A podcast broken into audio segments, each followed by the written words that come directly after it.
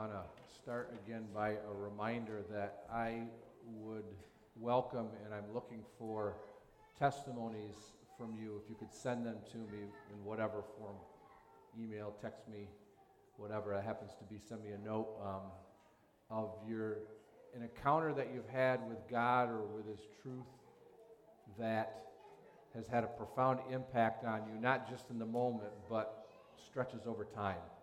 And uh, I'd love it if you'd share those with me, um, if you could. So I just remind you again today, if you have one of those, please get that to me whenever you can. Um, picking up again, using our diagram that we've been looking at in recent weeks. Um, again, for those, if you're listening in for the first time or visiting for the first time this morning, this is a series that's been going on since the first weekend in January. Um, I would encourage you to go back and pick up the ones that you haven't heard. Um, it will make more sense. But the, this idea, the diagram up here is a great commission, which Jesus told us we're to go into all the world and, uh, and teach and make disciples. And so this diagram just helps maybe a little easier uh, a way, of picture to put that up there. And we've covered two of them. We've covered the um, life-changing uh, events. We've covered life changing relationships last week, and this week we're going to take a look at life changing service. Um, and a reminder that uh, that represents like a three cylinder engine, and we've talked at different times that for an engine to actually produce the power and run smoothly the way it was designed to move and to, and to be efficient, all three cylinders in this situation, a three cylinder, all three have to be working well in equal ways. And so you can't decide to skip one and have it work well. Um, before we get further into the message, I want to start with an illustration this morning, okay? Um, we're going to take a look at two different uh, uh, seas.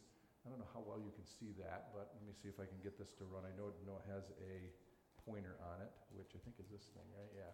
So up here you have, that's the Sea of Galilee. And if you've read through the Gospels, you'll know that a lot of the stories that we read um, occur, on, in, some of them actually on the Sea of Galilee. But there's your Sea of Galilee right there. Then this body of water going down through here is the Jordan River. This is in Israel. And then down here you have what's called the Dead Sea.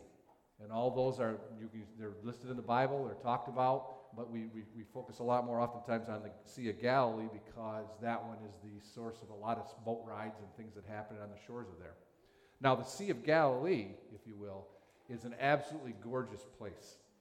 It's a beautiful lake, if you will. It's 13 miles long, it's 7 miles wide. As you can see in the photos, these are all photos of the Sea of Galilee.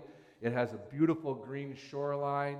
It's surrounded by lush foliage. It'll be one of those things that's, if you were to Google the Sea of Galilee, you'll get endless pictures of just gorgeous, beautiful landscapes. And, and if you look in different things there with mountainous hills in the background, it's just a beautiful thing. Um, it's a freshwater lake. It's the lowest freshwater lake in the world. It's actually about 200 meters, which is roughly 600 feet below sea level. So basically, ocean level. This lake is 600 feet below that. Okay? It's Israel's largest source of drinking water. It's filled with fish. There's a significant source of, uh, it's, it's significant for its commercial fishing and actually that just thrives with life. There's, I was reading too, it says hundreds of millions of birds migrate across that lake every year in Israel. It just draws wildlife, if you will. Now, how about this now? The Dead Sea.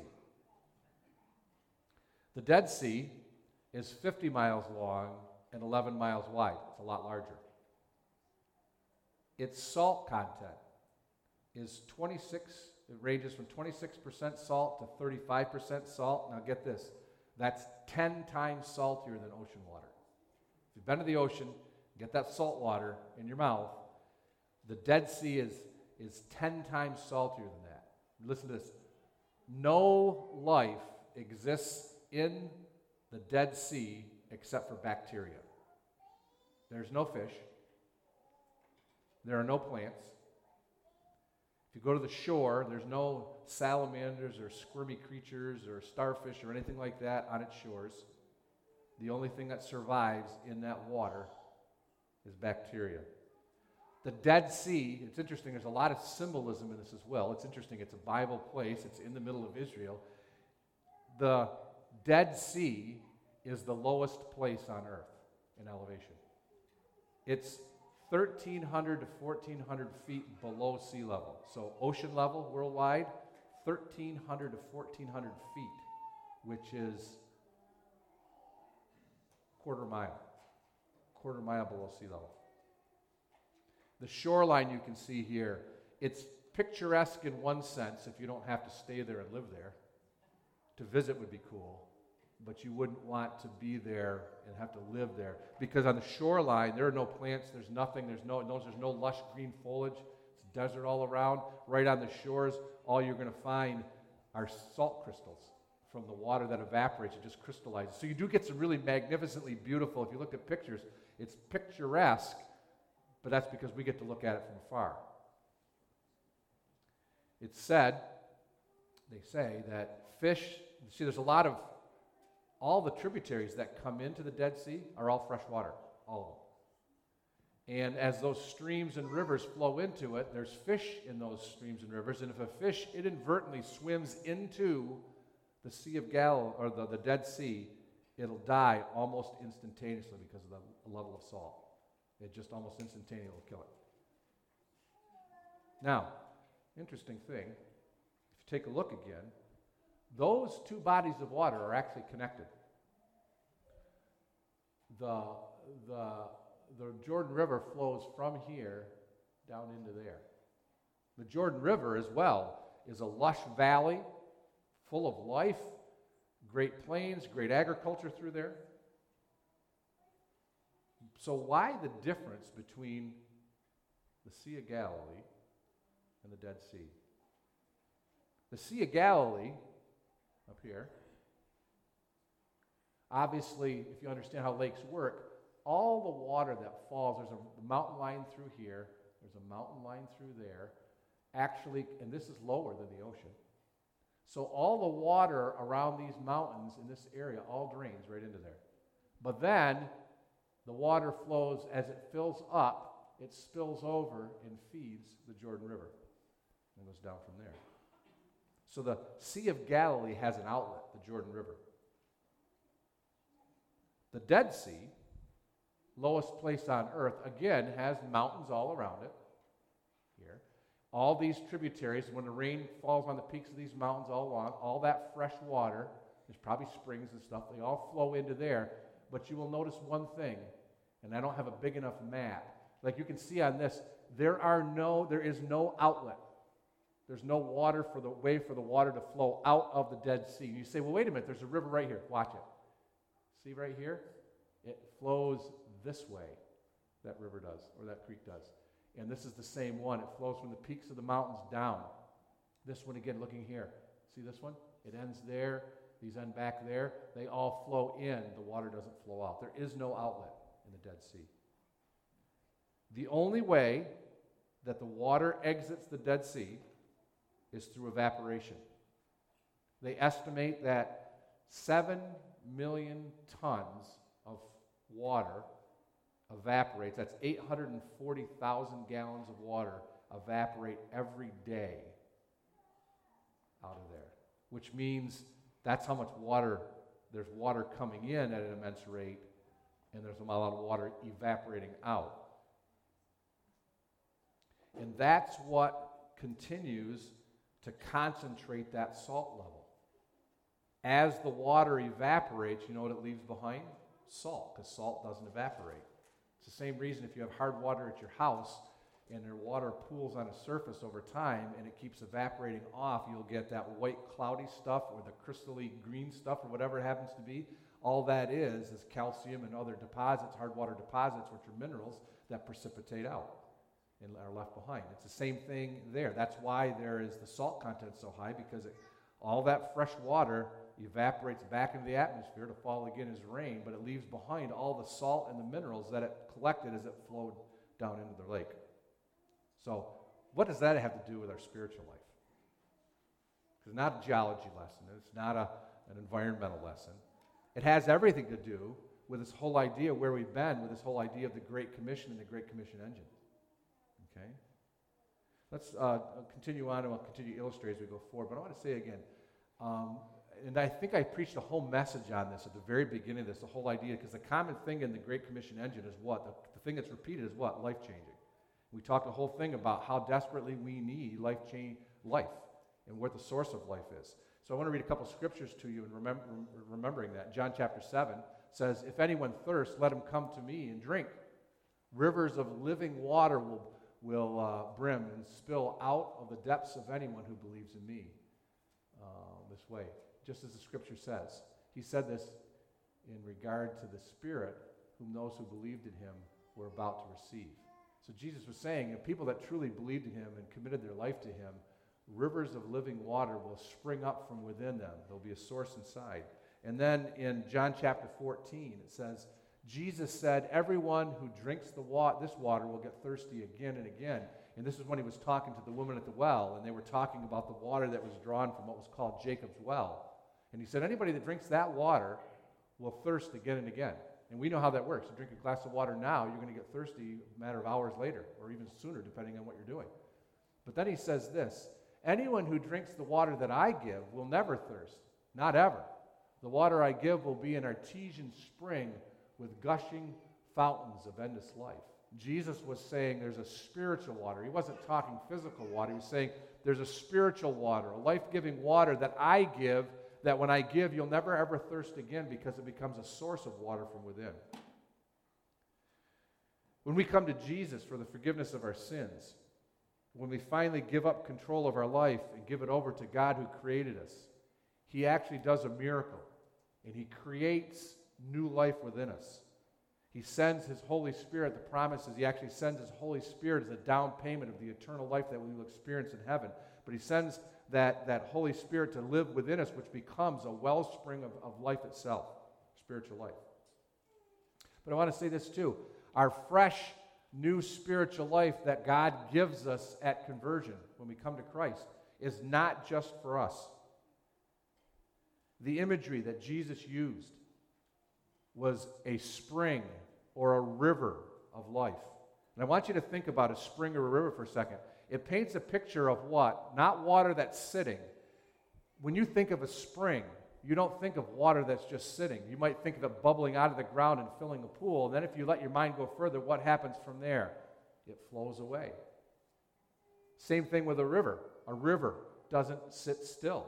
Even, even a river that's big, that looks like it's, it's calm, if you can look down in it, it's great. We go up to Jacques Cartier every year in camp, and there's a spot where you can actually go out and get close to the shore, and, you, and if, the, if, the, if, the, if the light is just right, you can look out in the St. Lawrence River, and it looks like a lake. It just because it's so big, and it doesn't look like that water is moving. We've been out there in kayaks before, and when you look down in the water and you see seaweed, that seaweed is all tilted towards the, the flow of the water significantly.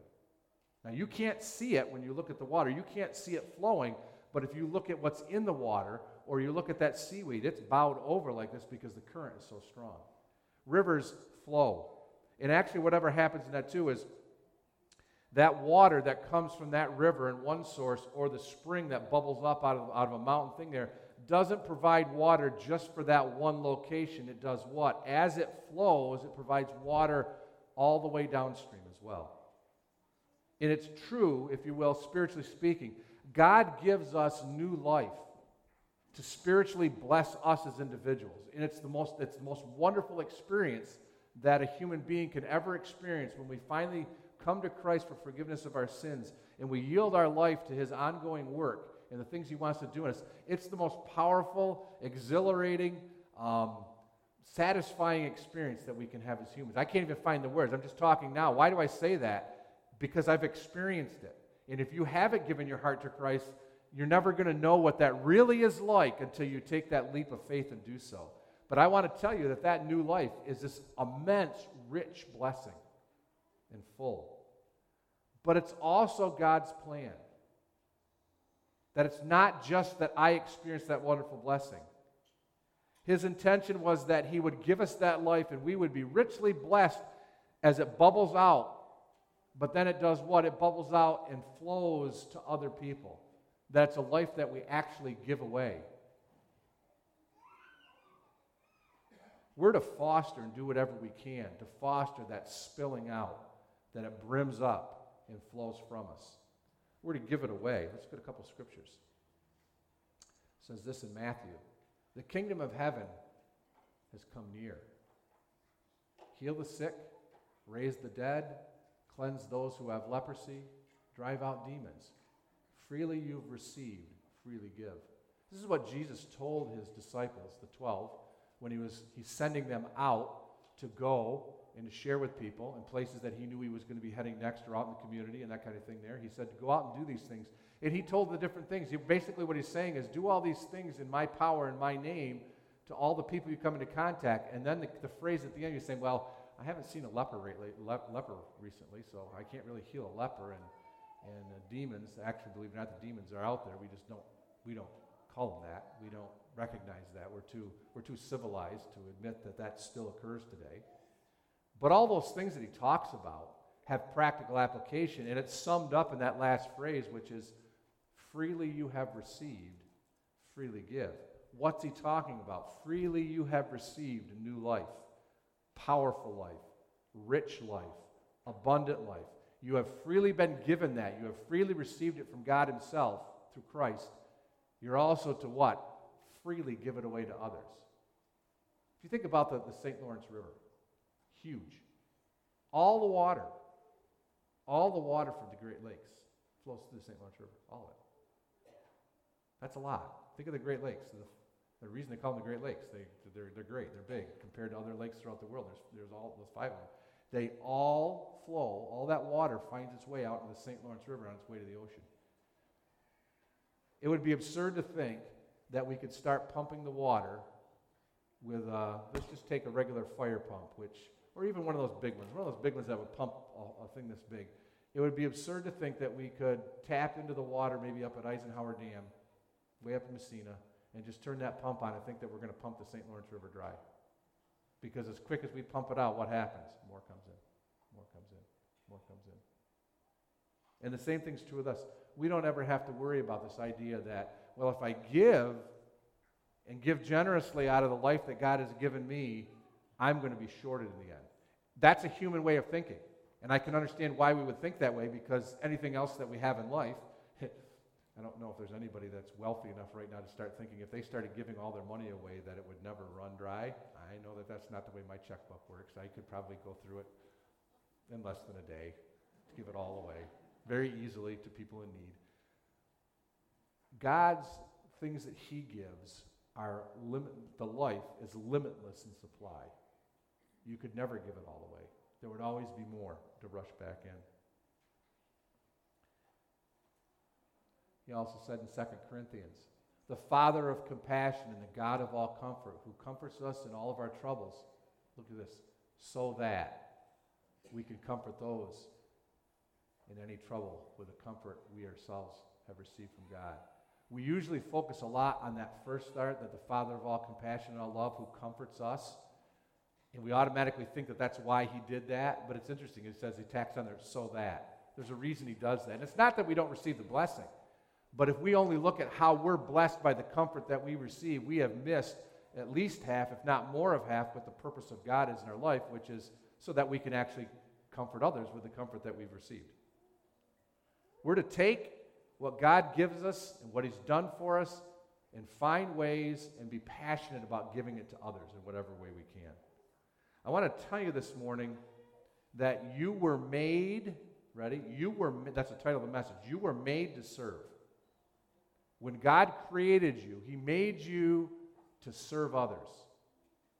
And you know what? We never really find fulfillment in what we were built for until we actually come to Christ and receive that new life and give away and serve the way He intended us to. I don't get me wrong in this message this morning as I continue further. There are many, many organizations in our world today that give a lot away and that try to help people that are in need. But I'm going to tell you right now, it meets a physical need. But if there's this, if the idea of spiritual life is not involved in that, it's something that will all burn up because it has no lasting significance. It fills someone's stomach but does not meet the real need of the soul. It might put a roof over somebody's head, But that house is going to burn up when it comes to eternity, and it hasn't found a residence for their eternal soul. And so it's very important as Christians that we recognize that we, we can serve in the community, which we should, and we can, we can serve in other secular organizations that do good things. But God's idea of service is much larger than that.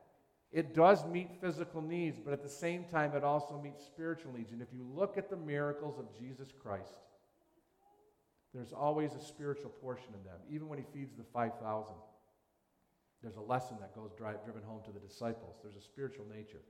So he did both at the same time. Now to some scripture. If you want to be first, you need to be last. In Mark, recorded, Jesus says this Anyone who wants to be first must be the very last and the servant of all. Take a look at that one in, in the message translation. So, you want first place? Then take the last place. Be the servant of all. As humans, we want to be first. Teachers, especially with little kindergartners and first graders. When's the last time one of your kids came to class and said, Teacher, teacher, can I be last in line? I remember we used to argue, and it was, it was a dangerous thing when it was time to line up at the door because everybody sprinted the door because they wanted to be first. And actually, there were some pushing and shoving matches that occurred at the front of the line. I don't know if that still happens in school today. That was a long time ago, but I know that that's where. And you know how the teachers used to do that? They would assign a line leader for the week. End of discussion. And that was wisdom. Humans have a tendency to want to be first. We strive to be the best. In every one of us, there's something in there. Well, who's the last person who says, you know what? I want to be the worst at my job today? We might get to that spot because of failures, but no little kid ever starts out saying, I want to be the worst person on the baseball team, or I want to be the worst on the math test at school today. They all start out wanting to be the best. But when consistent failure occurs, many back off and deny that part of them on the inside. As humans, we strive to win at all costs.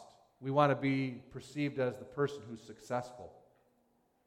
Jesus tells us that if that's what we really are longing to do, and that actually creeps over into our spirituality as we walk with God, we want to be the best. We want to be on the winning team.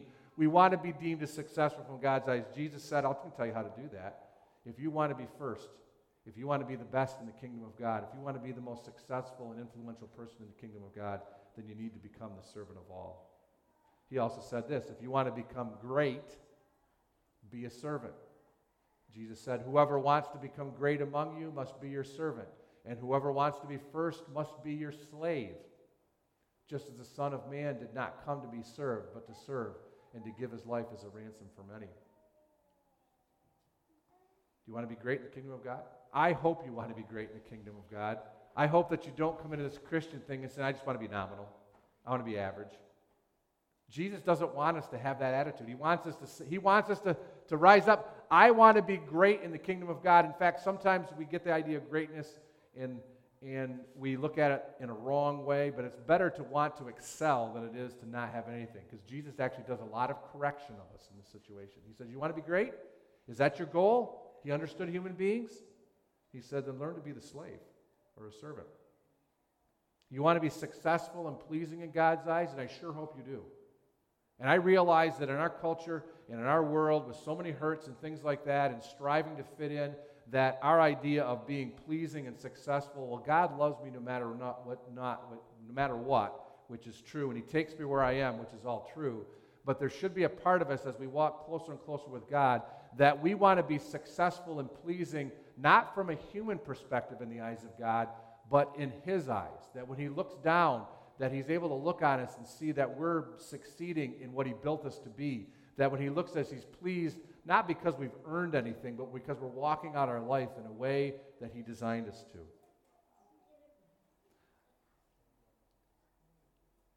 God calls you and I to servanthood. He calls us to give individual attention to other people. He, he, he's designed us and planned for us to have affection for others to have, and we talked about this, remember? That we love God with our whole being, with our heart, soul, mind, and strength, and love our neighbor as ourselves. He intends to do a transforming work in our life where we actually develop His heart. And out of that, His heart is His love for other people, which compels us to want to do compassionate and loving things for them. That we actually develop a devotion to meet the needs of others, that we can't help ourselves that we can't help walking by somebody in need or hearing somebody in our church family or our neighbor who has actually had something bad happen, and we can't keep ourselves from making a phone call or going and visiting and being a part of what they need to help. Jesus is the best example. To what lengths did Jesus go to show his love and to serve and to meet the needs of people? He gave his life to meet the biggest need, which is forgiveness of sins, so we could spend eternity in heaven. We're to answer the needs of others. He's built us that way to furnish and supply what they lack, and even sometimes what they desire. We're to find ways to provide services and benefits that would help them spiritually speaking. I'm not ignoring the fact that we're also called to, to, to, to, to clothe people, to help people have adequate housing, and to, and to, to counsel those that are hurting to, to feed people. We're to do all those things there, but as Christians, we need to be very careful that we don't stop there. Because if we do, we've ignored their biggest need, which is salvation in Jesus Christ. And all of those things are actually meet the physical need, but they become a bridge to meet the big need, which is Jesus Christ. Actually, controversy now. God calls me and you to be a slave. And that is a dirty word. It's an awful word. And increasing on our culture, it's even more maligned than ever before. It's always been bad. When I went to elementary school back in the, in the 70s, slavery was not cool. It was not good. It was always something that, ooh, can't believe they did that. And it's still that way. But yeah, God says that we're supposed to be slaves. Let me give you a little background on that. Do you realize that you are owned by God? You may not acknowledge his ownership, but he owns you. He created you. And a creator who makes something owns that until somebody else buys it or steals it.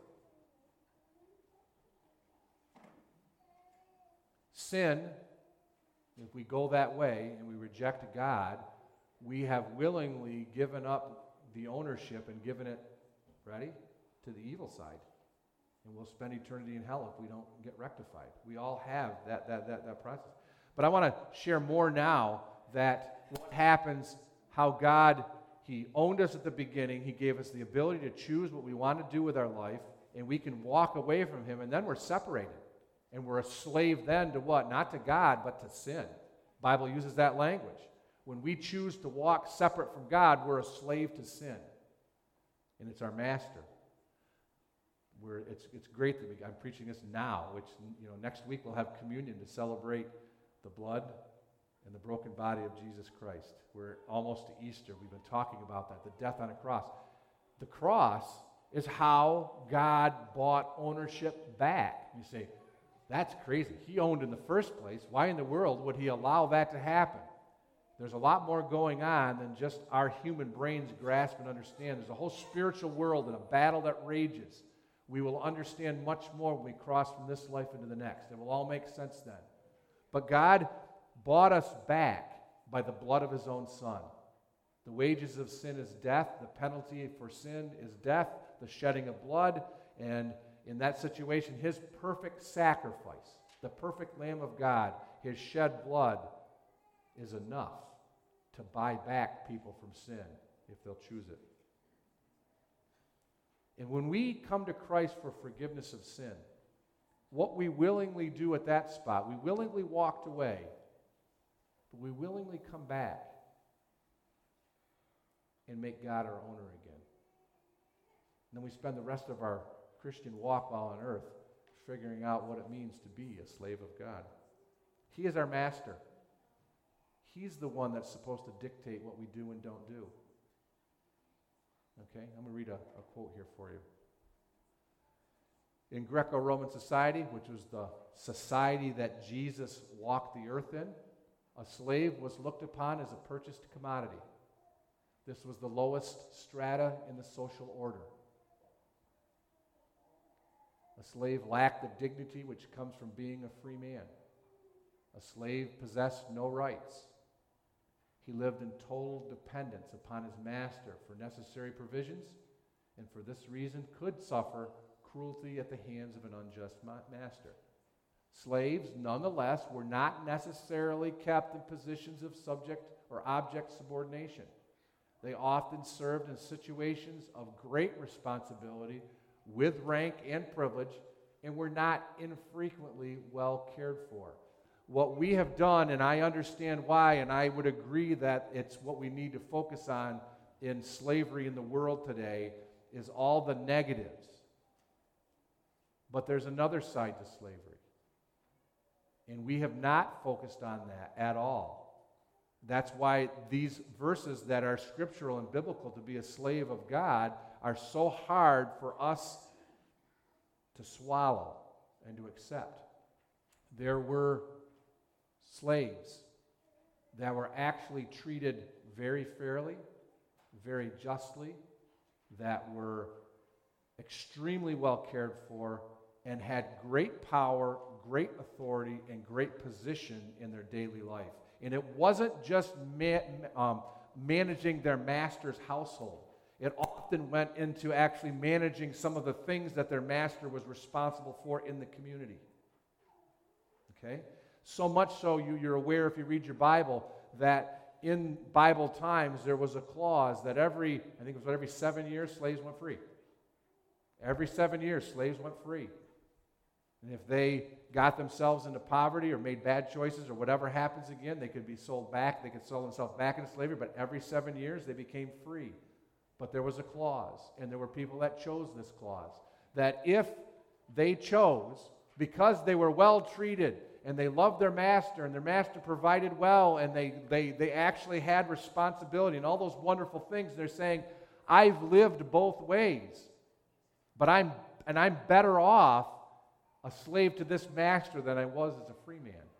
The Bible says they would declare that I don't want to go free, and the ceremony was they would take them to the doorpost and pierce their ear through their lobe of their ear with an awl, and ring goes in that marks them that they were owned by that person for life. And the person made that choice. It wasn't like slavery in this country where they literally would brand a person against their will. These people in Bible times made that choice because they felt that their life was better that way.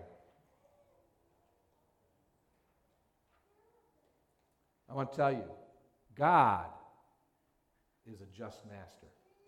And we, it, it, it isn't even right to even begin to compare how he treats us in that slave master relationship with any other human relationship there is because there's nothing like God.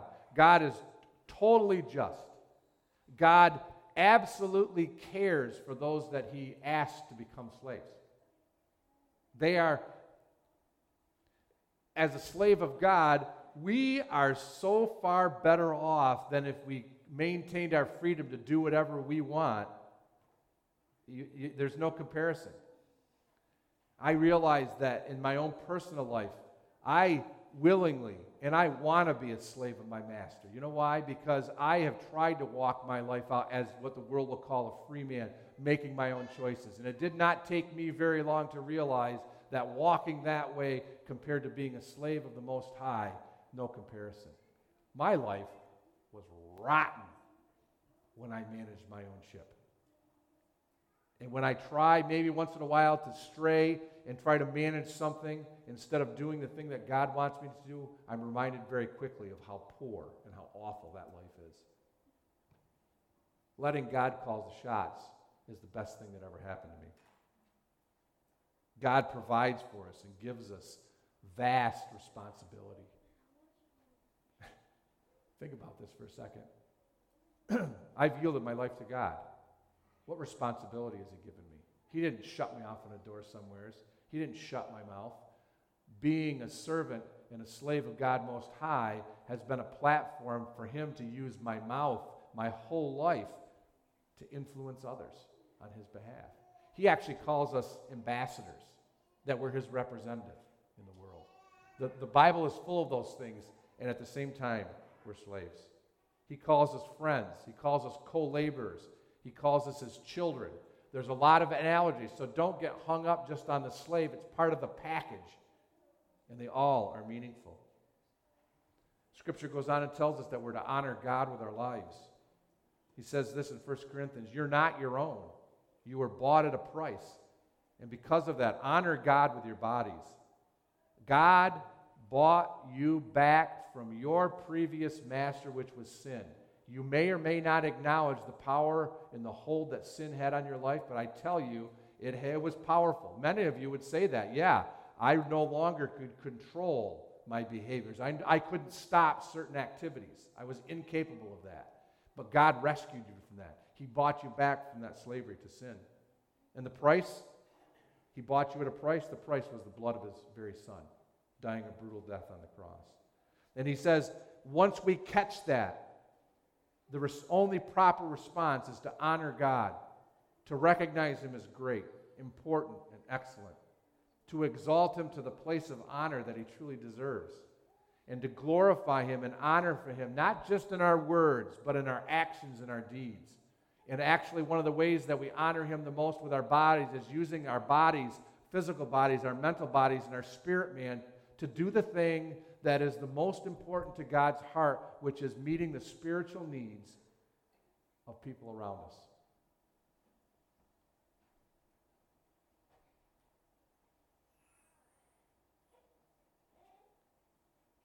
So you might ask this question What if we choose not to serve? I'm going to be a Christian, but that service thing, that's the piston in the engine, I'll just let go. I'm going to tell you right now if you're a follower of Christ and you choose not to serve, you make a decision that I, I'm not ready for that yet, or I can't do that, or, or for whatever excuses we use, we will become like the Dead Sea. There'll be lots of water coming in, lots of fresh, spiritual, life giving water that comes in, but no water will go out. And the actual, the spiritual life that you hoard over time will become less and less and less tasteful to those around you. When's the last time you walk up to a scum filled pond, brackish brown water, and said, Hmm, I can't wait to take a drink? Doesn't happen, does it? You'd have to be pretty thirsty. You know what I'm talking about? The frog pond. It's got the, the green scum covers the whole thing. You have to be pretty thirsty to dive into that baby and start swatting the water up. Or worse yet, you come across a body of water that's got a dead deer in it. And you jump in that. You'd be pretty thirsty to drink that water because you know it's going to make you sick. When we fail to live a life of service, and have an outflow what God brought in, over time, the water of spiritual life flows in, but our the stuff that pours out of us becomes less and less and less and less satisfying to those that are in need. Spiritual life that we hoard becomes less and less effective in fostering life for others. And I would even say this, and I'll use Fred's quote from last week. It's not that the stuff that comes out of us isn't better than the trash that comes from a person who doesn't know Christ. But unfortunately, when we name the name of Christ and we, we're, not, we're not letting that water have its life in us or we're hoarding it for ourselves, it can become stinky and stale and kind of nasty. And, and it just gives more excuses for people. Why would I want to drink that? You were meant to receive spiritual life, and you were also meant to have it flow through you to others. You were meant to allow that life, that spiritual water, to nourish, to create, to sustain, and grow vibrant spiritual life within you. But you were also meant to let that spiritual water, spiritual life flow out of you to others to help them grow in their spiritual life. And we often call that serving others. So, what does service look like? What does service look like? Oh, how do you answer that question? It's not because it's unanswerable. It's like, well, where do I start? I'm just going to start listening. It's, it's meeting the needs of others so that they can grow as disciples of Jesus Christ. It's praying for someone who's in need or hurting so they'll draw closer to Christ and receive the comfort that they need. It's being there to listen to somebody, to give advice to someone who's going through tough days, where you don't just listen, you do listen, but you're listening with the compassion of Christ and encouraging that it's going to be okay because God will take care of it. It's sharing what God has done in your life with others. In other words, not just, I'm just going to love them. Great, but open your mouth. Share the good things that God's done for you. Let them know that there is hope that you've been where they've been and you're not, you're, you're still on a journey, but God has met your need and He'll meet theirs too. It's using your abilities and your skills. And now I'm talking about your physical skills and your physical abilities or your mental skills and mental abilities. Using those things to further God's kingdom. That can mean getting out amongst people and using that and using that as a platform to share the good news of Jesus. Or if your neighbor who doesn't know how to handle their computer and you're in trouble and you can do that, you walk over there. And the reason you do it really is because you love them and you want to build a bridge as well to meet spiritual need. It's doing whatever you can to help other people grow as disciples. And when I say whatever you can, Jesus even said once, it's probably maybe a misapplication of verse, but he said this even a person who gives a cup of cold water in a prophet's name receives a prophet's reward. And so when you go and meet somebody's physical need and you're doing that because you're real, what you're really interested in is you're interested in meeting that need because God's interested in that missing need, but you also recognize that they have other needs as well, which are spiritual. And your heart's cry is God, meet that need physically, but also build a bridge somehow so they can catch God's love. Direct face to face interaction with others is central to serving. We say it again direct face to face interaction with others is central to serving. All of it in the name of Jesus. And so that the person you interact with grows closer to Jesus.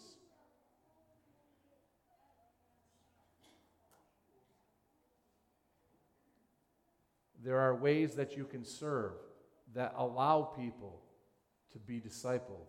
You may not directly be the discipler or helping them grow, but you might be able to do something that helps that process. And does that make, I don't know if that makes sense. The, the idea you don't always have to be the person that's teaching the person or training the person or praying for the person. You might find yourself in a service role that makes that possible for that person. And that's just as important as the person does the prayer, does the teaching, and that kind of thing. And I want to use some examples. I hesitate to do so.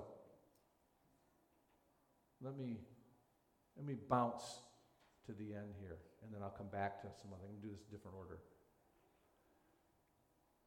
Um, so, we've said this before. What does serving others look like? You have places you frequent regularly the grocery store, the convenience store. I'd say the gas station, but most of us stand out and pump gas and we don't ever see the attendant inside anymore. But if you do go inside, it's the same person that works there all the time.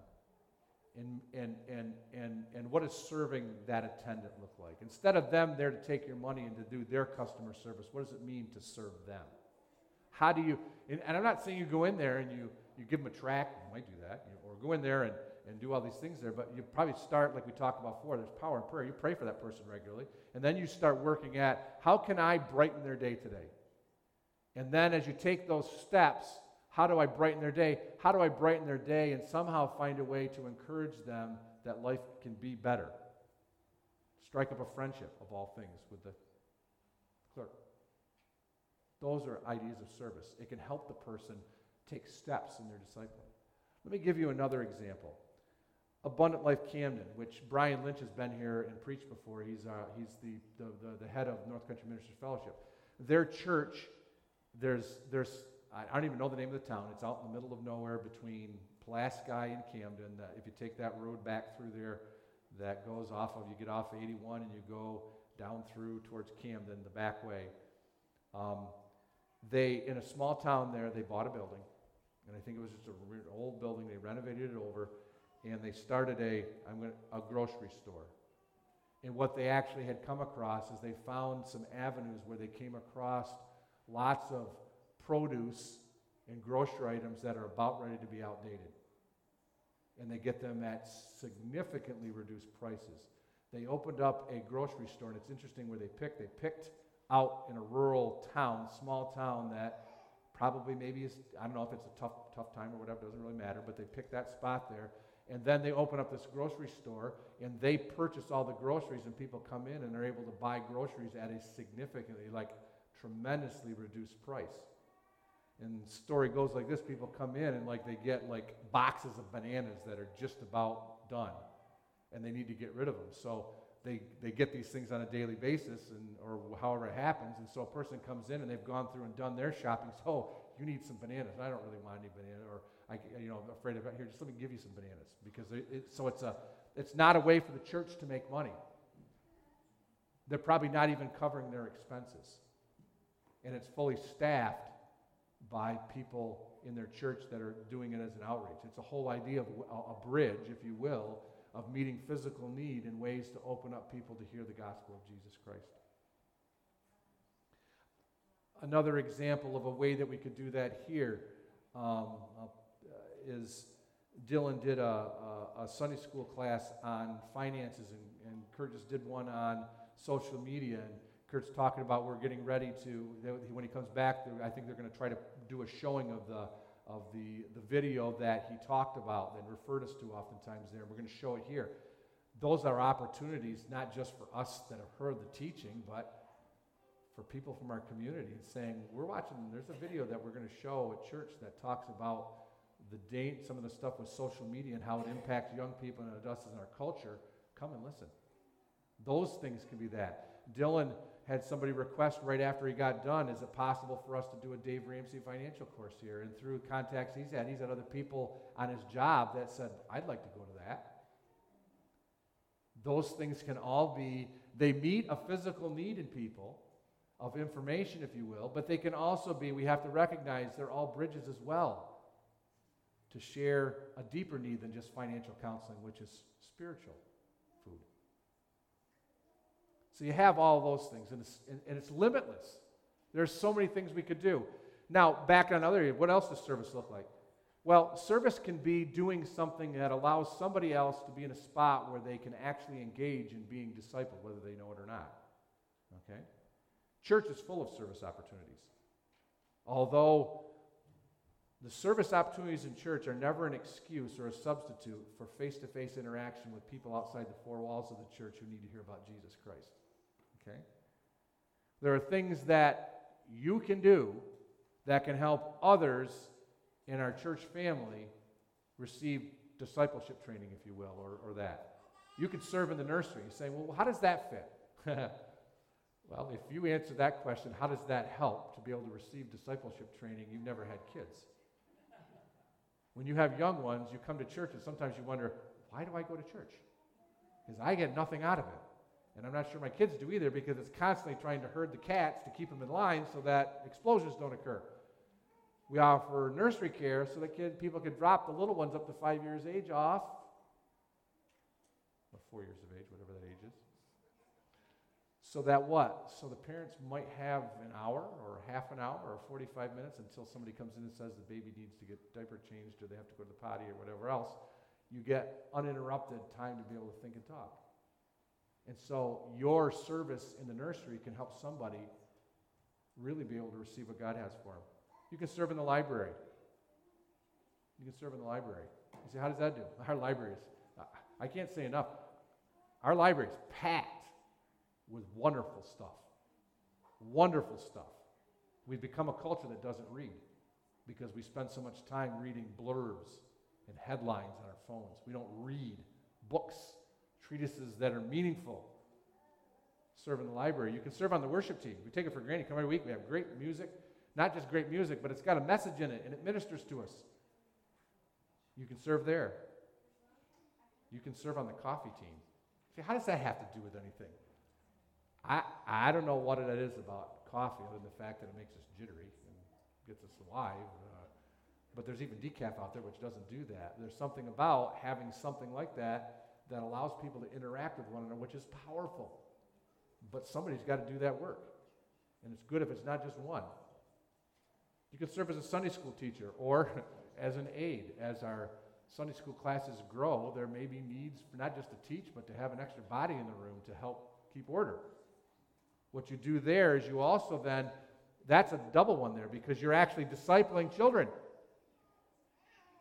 Building, that's my prayer coming in. During Sunday school today, God, can you continue to help our people in the junior department to pour into these kids so that they gain a foundation on biblical truth?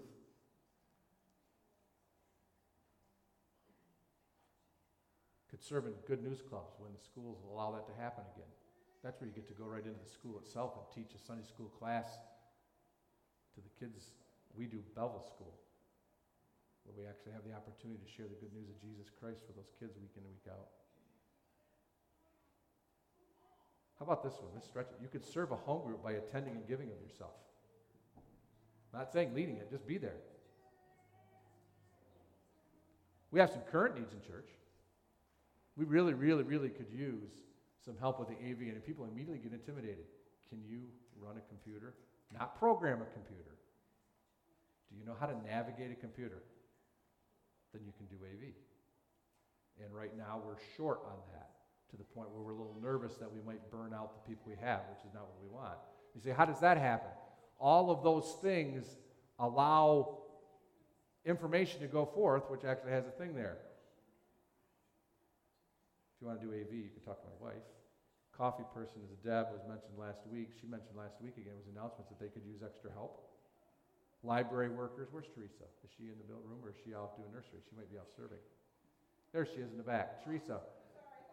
Crazy Teresa was talking. Shame on her. Teacher caught her. Oh. she she mans that. She's in the back there, and you heard her talk and stuff. She does the library. She's the person there. I have a new one. Never said before. I could use somebody who likes to edit things. I do a little bit of writing. I write a devotional every week.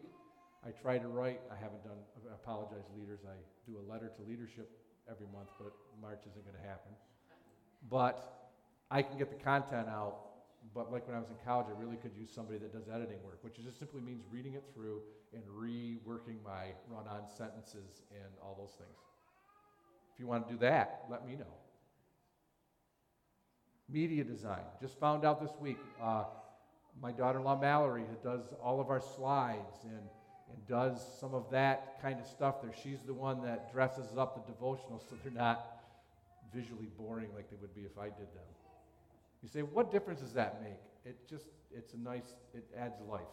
It makes, in some ways too, it organizes them so that it's easier to grab the information, which all, they say, you're really splitting hairs. These aren't really, ser- yes, they are serving. They all have impact in their own little way. We could use some help in that area. It's not hard. We actually have a program that gives you all the fancy design stuff automatically done for you. You just need to have an eye to plug that in. I'm sure that the sound people would be willing to have extra help back in the sound booth. I'm sure that the, the live stream, which is Kurt, would, could use extra help there on the rotation in time. The list never ends. And the other thing I want to say this too, when I talked about the Camden Church and the Dave Ramsey class, here's the other thing I want to challenge you on. I am absolutely convinced that there are ideas out there, that you have ideas of ways that you could or we could together could develop things that would serve and bring the gospel to people directly indirectly as bridges all those things there but if you never open your mouth and share the idea that idea may never come forth you cannot wait for somebody else to have the idea that you have because god put it on your heart and on your mind and i encourage you to share that Will we be able to do them all at once? Probably not. But the idea is as we start to hear those things of building all those kinds of things, because we said at the beginning, we want to be a church that works together to fulfill the Great Commission. We want to be all about making life change possible spiritually for people, which includes all the service opportunities. So, one of our responsibilities as spiritual leaders is to equip and help and empower everyone to do the things that they're gifted and skilled to do in acts of service. Here's another quote for you. We need to leave our comfort zones to enter our reach zones. We need to leave our comfort zones to enter our zones. You know what leaving your comfort zone might be? Just being bold enough to share an idea. I've been surprised sometimes as I've maybe have known somebody for two or three years and interacted in a lot of ways, and then two or three years later, I've thought for a long time that we should do this. I'm like, wow. That's not something that started yesterday. Why don't those ideas come out? Sometimes it's hard and, and to be vulnerable. All of our serving, whatever it looks like, should come from a heart that desires to see other people come closer to God. That's the test. Our service should always have as its motivation to help others come closer to Christ. So as we close with a reminder and a call to action. Remember the Sea of Galilee and the Dead Sea after today? Remember the Sea of Galilee. Water flowing in, water flowing out. Teeming with life. That's the way we're supposed to be. Spiritual life emanating from within, spilling out to others, teeming with life. The shorelines of our being, our reach zone, has all kinds of life around it. Also, the challenge don't be the Dead Sea. Always taking, always receiving, and never giving and never serving. And finding that the aura around is actually not full of life, but actually more death. We need, I need, you need, we need input, and we also need output, spiritually speaking. What's God calling you to do? What brought excitement to you today? What has God nudged you in? What has He reminded you of today? I want to spend just a couple of, just a short time in prayer before they close with a song quietly to dedicate ourselves to serve, to ask God to show you where you could serve, not just in church, but in life in general, and church included. Then commit yourself to stepping out into what He's led you in today. Whatever He's nudged you whatever He's encouraged you whatever has been exciting to you, commit yourself to step out, asking Him for strength and power and confidence and boldness to bring Him glory and honor in that thing. And I have one other thing I want to read before we go to prayer. This, this, was, some, this was read at the Synergy Worship Night. Above all, a heart for God and His love for the unsaved. Specific thing that kept coming again and again as I asked God to show me what He wanted to say is this What's in your hand? That's something God said to Moses when God sent him to free the Israelites from slavery in Egypt. Moses was sure that God was making a mistake in sending him. Who am I that I should do this? I can't speak very well, God. Please send somebody else. That's often how we feel when we consider that the Bible tells us that each one of us is called to reach out to unbelievers with the good news of the sacrifice of Jesus to take away our sin. When God said to Moses, What's in your hand? Moses answered, A staff. He had a stick, probably a shepherd's crook, likely a very ordinary thing. And as you know, God used that seemingly ordinary thing to accomplish many extraordinary things. Each one of us is a unique creation of God, and He wants to use us to reach the people around us people we know, neighbors, coworkers, extended family, and people we don't.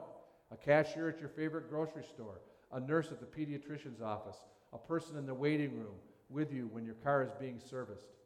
God used the staff in Moses' hands. What will He use that's in your hand? In the person that He's made you to be. We can't take a cookie cutter approach to evangelism. We are the body of Christ, and we reflect Christ in many different ways.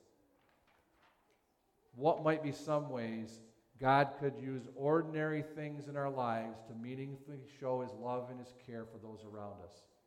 Even behind a mask, your smile is evident because it shows up in your eyes. It can brighten somebody's day and leave a deposit of Christ's love. A gift of fruit or a plate of cookies for the young family near you can leave a good taste in their mouths long after the food is eaten. When someone's having a difficult day, are you willing to take a couple minutes to intently listen to them and offer to pray for them? As people encounter even a smidgen of Christ through us, A foundation is beginning to be laid that the Holy Spirit can use to draw them to repentance from sin and to the gift of eternal life through Jesus Christ. And I want to spend just a couple of minutes quiet before the Lord, each one of us, that you talk to God about these things and either ask Him to show you, and then as He shows you, to commit yourself and asking for His help in doing these things.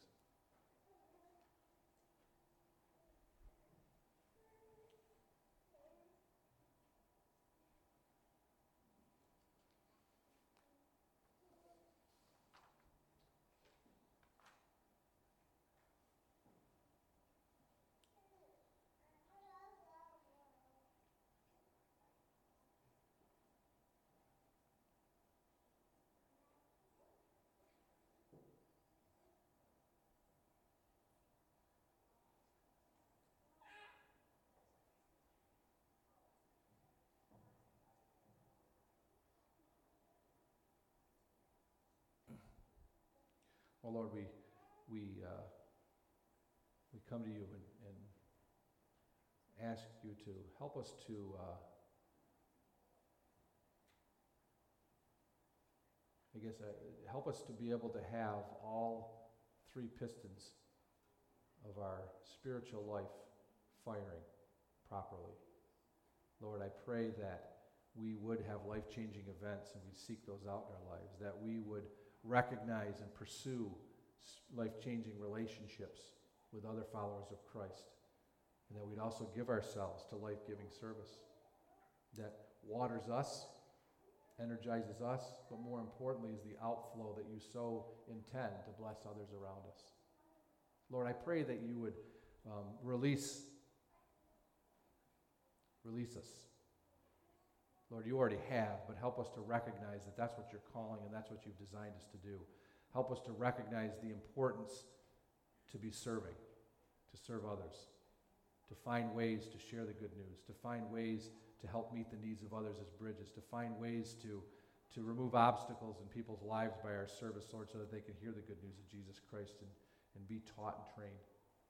Lord, help us to look at our lives and the things that we have to offer, Lord. And I pray in the name of Jesus that you'd bind the hand of the enemy that tries to convince that we've got nothing to offer anyone, because that's not true.